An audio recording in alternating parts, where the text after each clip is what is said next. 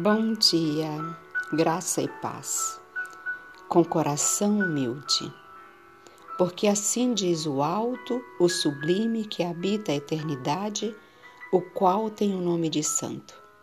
Habito no alto e santo lugar, mas habito também com contrito e abatido de espírito, para vivificar o espírito dos abatidos e vivificar o coração dos contritos. Isaías 57, verso 15. Todos que se dirigem à palavra de Deus em busca de orientação, com o espírito humilde e indagador, decididos a conhecer as condições da salvação, compreenderão o que diz as Escrituras. Mas os que trazem para a investigação da palavra um espírito que ela não aprova, tirarão da pesquisa um espírito que ela não comunicou. O Senhor não falará à mente que é indiferente.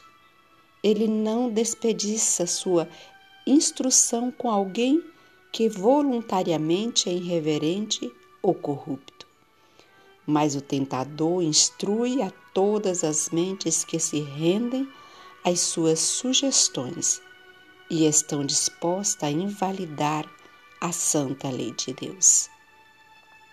Precisamos humilhar o coração e examinar a palavra da vida com sinceridade e reverência, pois só a mente que é humilde e contrita pode ver a luz.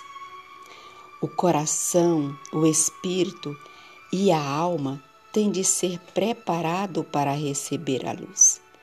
Deve haver silêncio na alma os pensamentos precisam ser levados cativos a Jesus Cristo.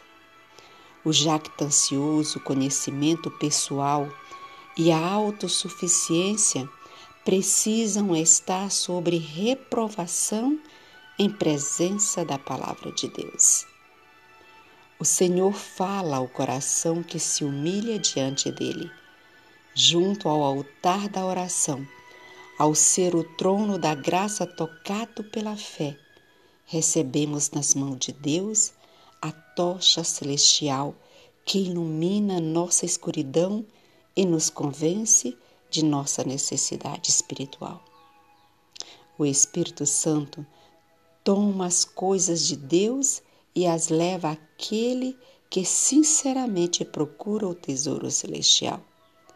Se nos submetermos à sua orientação, ele nos guia a toda a luz.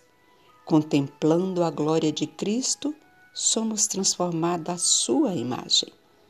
Temos aquela fé que atua pelo amor e purifica a alma. Nosso coração é renovado e somos levados a obedecer a Deus em todas as coisas. Amém.